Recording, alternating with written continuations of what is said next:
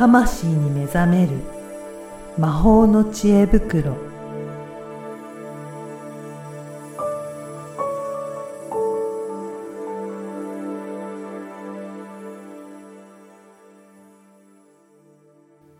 こんにちは、小ラボの岡田です。こんにちはリアルスピリチュアリスト橋本由美です。ゆみさん、今回もよろしくお願いしよます。ろしくお願いします。今回はどんなテーマでしょうか？はい。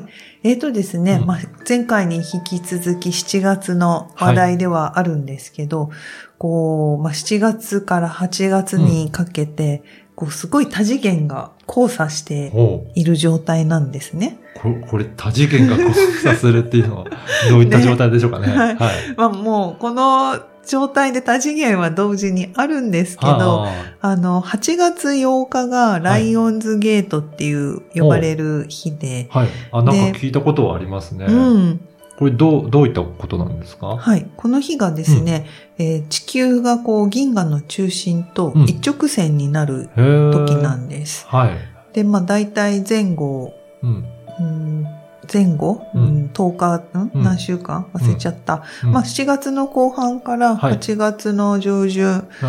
まあ8月13、14ぐらいかな？はい。ぐらいまでは、うんこのゲートっていうのが、うん。まあ開くというか、うん。イメージしやすいのは穴がたくさんあって、うんうん。こう穴が、複数の穴がこう層になって重なり合うと、はい。なんか向こうが見えるみたいな。はい。なんか繋がってるような感じですね。そうそうそうそうはい。なんかこう普段はいろんな扉が、うん。うん。あ開いたり開いたりで、はい。その先は見えないんだけど、全部がパカッて開いて、なんか向こうがパッて見えるみたいな、なんかそんなイメージしてもらうとわかりやすあいかなと。ー。じゃあこれ、その多次元が交差して、うん。その開いた状態にうん。なると、うん。どんなことが起こるんですか、はい。その霊的世界という,、いうふうにざっくり言いますけど、うん。そのスピリチュアル、スピリットワールドとか、えーそういう物質とその世界がうん。うん。通過になる、行き来がしやすくなる。っていうふうになります。はい。はい。で、それは、えー現実で何が起きやすいかっていうと、まあ、予想外のことが起きるっていうのが一うん番ざっくりでは言いやすいんですけど、うんえっ、と、結構その電気的なエネルギーの動きっていうのも変化が起きるので、はい。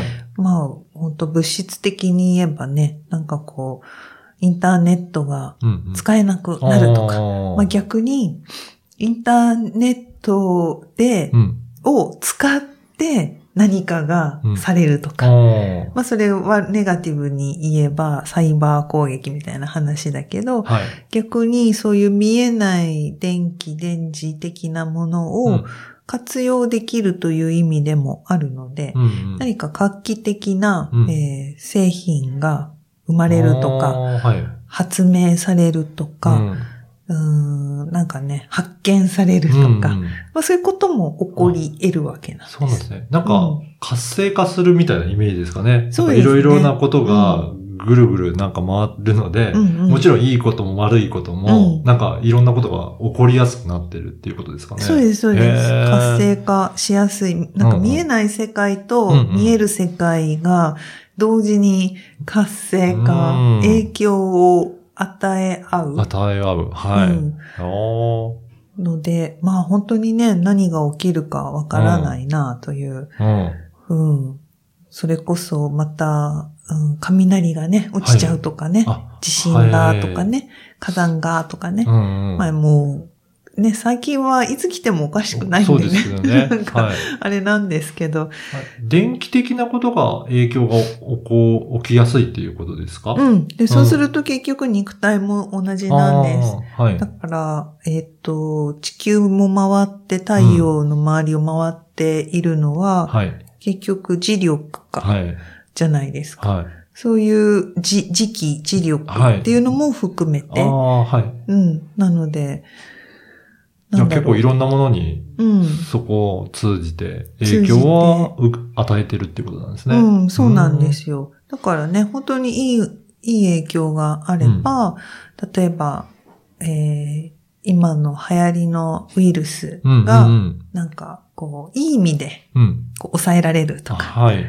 で悪い、悪い感じだうんと活性化、また変異しちゃうとか、あーはいまあ、。なんか、ね、どっちに転ぶかっていうのは、うんそういうのは難しいですけどね。そういうことなんですね。じゃあ、やっぱりその時期ちょっと気をつけといた方がいいとかっていうことですかね。。そうですすね。うんで、何を気をつけるのうんうんっていうと、個人、今の話って結構壮大というか、はい大きな社会的な話なので、まあ、そんその話は脇に置いといて、はい 個人どうしたらいいのっていうところだと、まあ、あの、三つまたやると良いことをお伝えいたします。はい。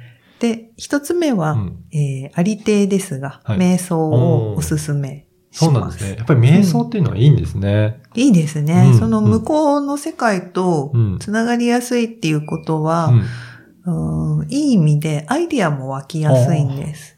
なるほど。じゃあ、じゃあちゃんとしっかり瞑想すると、うんそっち側からのアイディアとかも影響を受けて、うん。もしかしたらいいことが思いつくとか、そうそう。で、大体発見発明っていうのは、人間の予想を超えたところじゃないですか。そうですよね。なんか、パッとひらめいたり、はい、はい。パッと発見されたり、うん。なんか、そういうど努力じゃうんうん。手にできないやつ、うん。そこをなんか超えたようなものですよね。そうそうそうそう。はい。で、それがね、7月のテーマの一つですよって前回お話ししてるんですけど、あのー本当そう、そう、それを逆にこっちから活用してやろうじゃんっていう話なんですよ。なるほど。あ、じゃあちょっと瞑想して、うんいろいろ普段のこと、あのーうんうん思いつかないようなこと、もしかしたら発想として浮かんできて、うん。そこからビジネスとか、まあ個人だったりとか、うんうんなんか大きく転換するきっかけになるかもしれないですね。そうなんですよ。へーだからなんかこう、何かが起きてもうん、それに焦ったりすることなく、自分自身の軸が整っていると、困ったなっていう時に、はい。いいアイディアがはい。出たり、あるいはなんか誰かが急にポッとサポートをし、うん。現実的に友達が連絡くれて、はい。なんかいい塩梅にうん。サポートしてもらったり、なんかそういうふうに本当ちょうどよく回っていくので、うん。あの瞑想は本当めちゃくちゃおすすめです。うん。ちょっと最近あんまりできてなかったので、あ、ちょっとこの時期に合わせてやれたらなと思います。はい、ぜひやってください、岡田さんも。はい。あとは他にはどういったポイントがありますか、あとはですね、まあ、瞑想とセットでやってほしいのですが、えーグランディングっていうのが、なんか以前もね、ご紹介いただいたことあると思うんですが、うんあの、うん具体的にどういったことであればいいか教えてもらえますか？はい、はい。えー皆さんがやりやすい方法は、アーシングっていうやり方があって、はい。アーシングは裸足でうん土を、をに、まあ足を下ろす。はい。別に手でもいいんですよ。うんうん。だから、あの、なんか、野菜とか作ってる人はそれで全然いいんですけど。あじゃあ土に触れるとかっていうことですかね。そうです、そうです。ん土にとにかく触れると、うんえっ、と、体内に溜まった電気が、うん。まあ、地球にこう、アースされていくわけですよね。電化製品とかもアースするって言ってね、それ本当に地球上にようん。余分な電気流していくっていうのがあると思うので、うん、それと同じような感じで人間でも同じようにやっていくといいんですね。そうですね。やっぱうん。りその電気の流れを良くしてあげると、これ自律神経とかにも直結してくるので、あの、めちゃくちゃおすすめなんです。で、土がね、ないマンションに住んでいてっていう方は、まあ、なんかアーシングマットってあるんですよ。あるんですか？商品が。へそうーまあ、あマットからアースするんですはいけど、まあそこにこう、例えばね、あの、座って瞑想するっていうのをやると一石二鳥。いいですね。なんか自宅で そういったことできるなんて。そう。しかもはい今、ほら、パソコンねう、ん触ってる時とかにも、そのマットの上に、はい。例えば足乗っけとくと、確かに。そうすると、うん。常に、ね、なんかパソコンとか、うん。あの、家電製品ずっと触ってるようなうん。時間帯最近多いと思うんですけど、うん。それでも、ね、地面としてアース常にできているんだったらうん。いいですね。そうなんです。なのへで、ー。めちゃくちゃおすすめです。まあ、あ。もちろんね、土に触れるのがいね、一番いいんですよ。かもしれない。微生物とうか、ん。まあ見えないね、サポート存在たちが、はうんこう、来てくれるのでいいんですけど、ねまあ、どうしても外に出れない方とか、なんか都心の方だと特になかなか土のところを探すのも大変だったりするかもしれないですね。そうそうそう。なんか公園も整備されてて、はいそうですよね。なんか土のとこ入れないとかあるじゃないですか。ありますよね。わざわざね、囲われてて、そうそこは行けなかったりとそう、そこかしますよね。足だけ突っ込んでいいかな、みたいな。はい。ね。まあ、えっ、と、あと三つ目がですね、はいえー呼吸をゆっくりすることをお勧めします。はいうんまあ、これ全部結局一緒にできるんですよ。そうですね。うん瞑想しながら。そうそうはいそう。はいで、その呼吸うんのこう吸う息と吐く息っていうのははいすごく精妙で、うん。こう、なんていうのか、まあ循環っちゃ循環なんですけど、はい。うーん、なんか宇宙とのつながりうんっていうのも、これ関係して。います。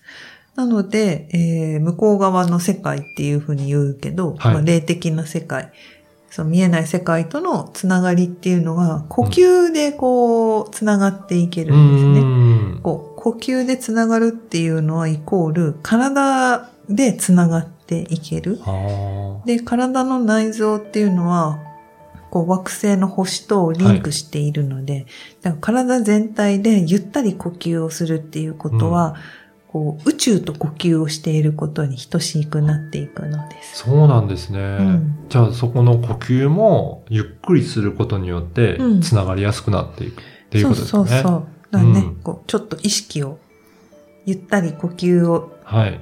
ただ、ただゆっくり呼吸すればいいみたいな感じだと、うん。これはまあ、ね、えーそれも大、それはね、大事なんですけど、はい。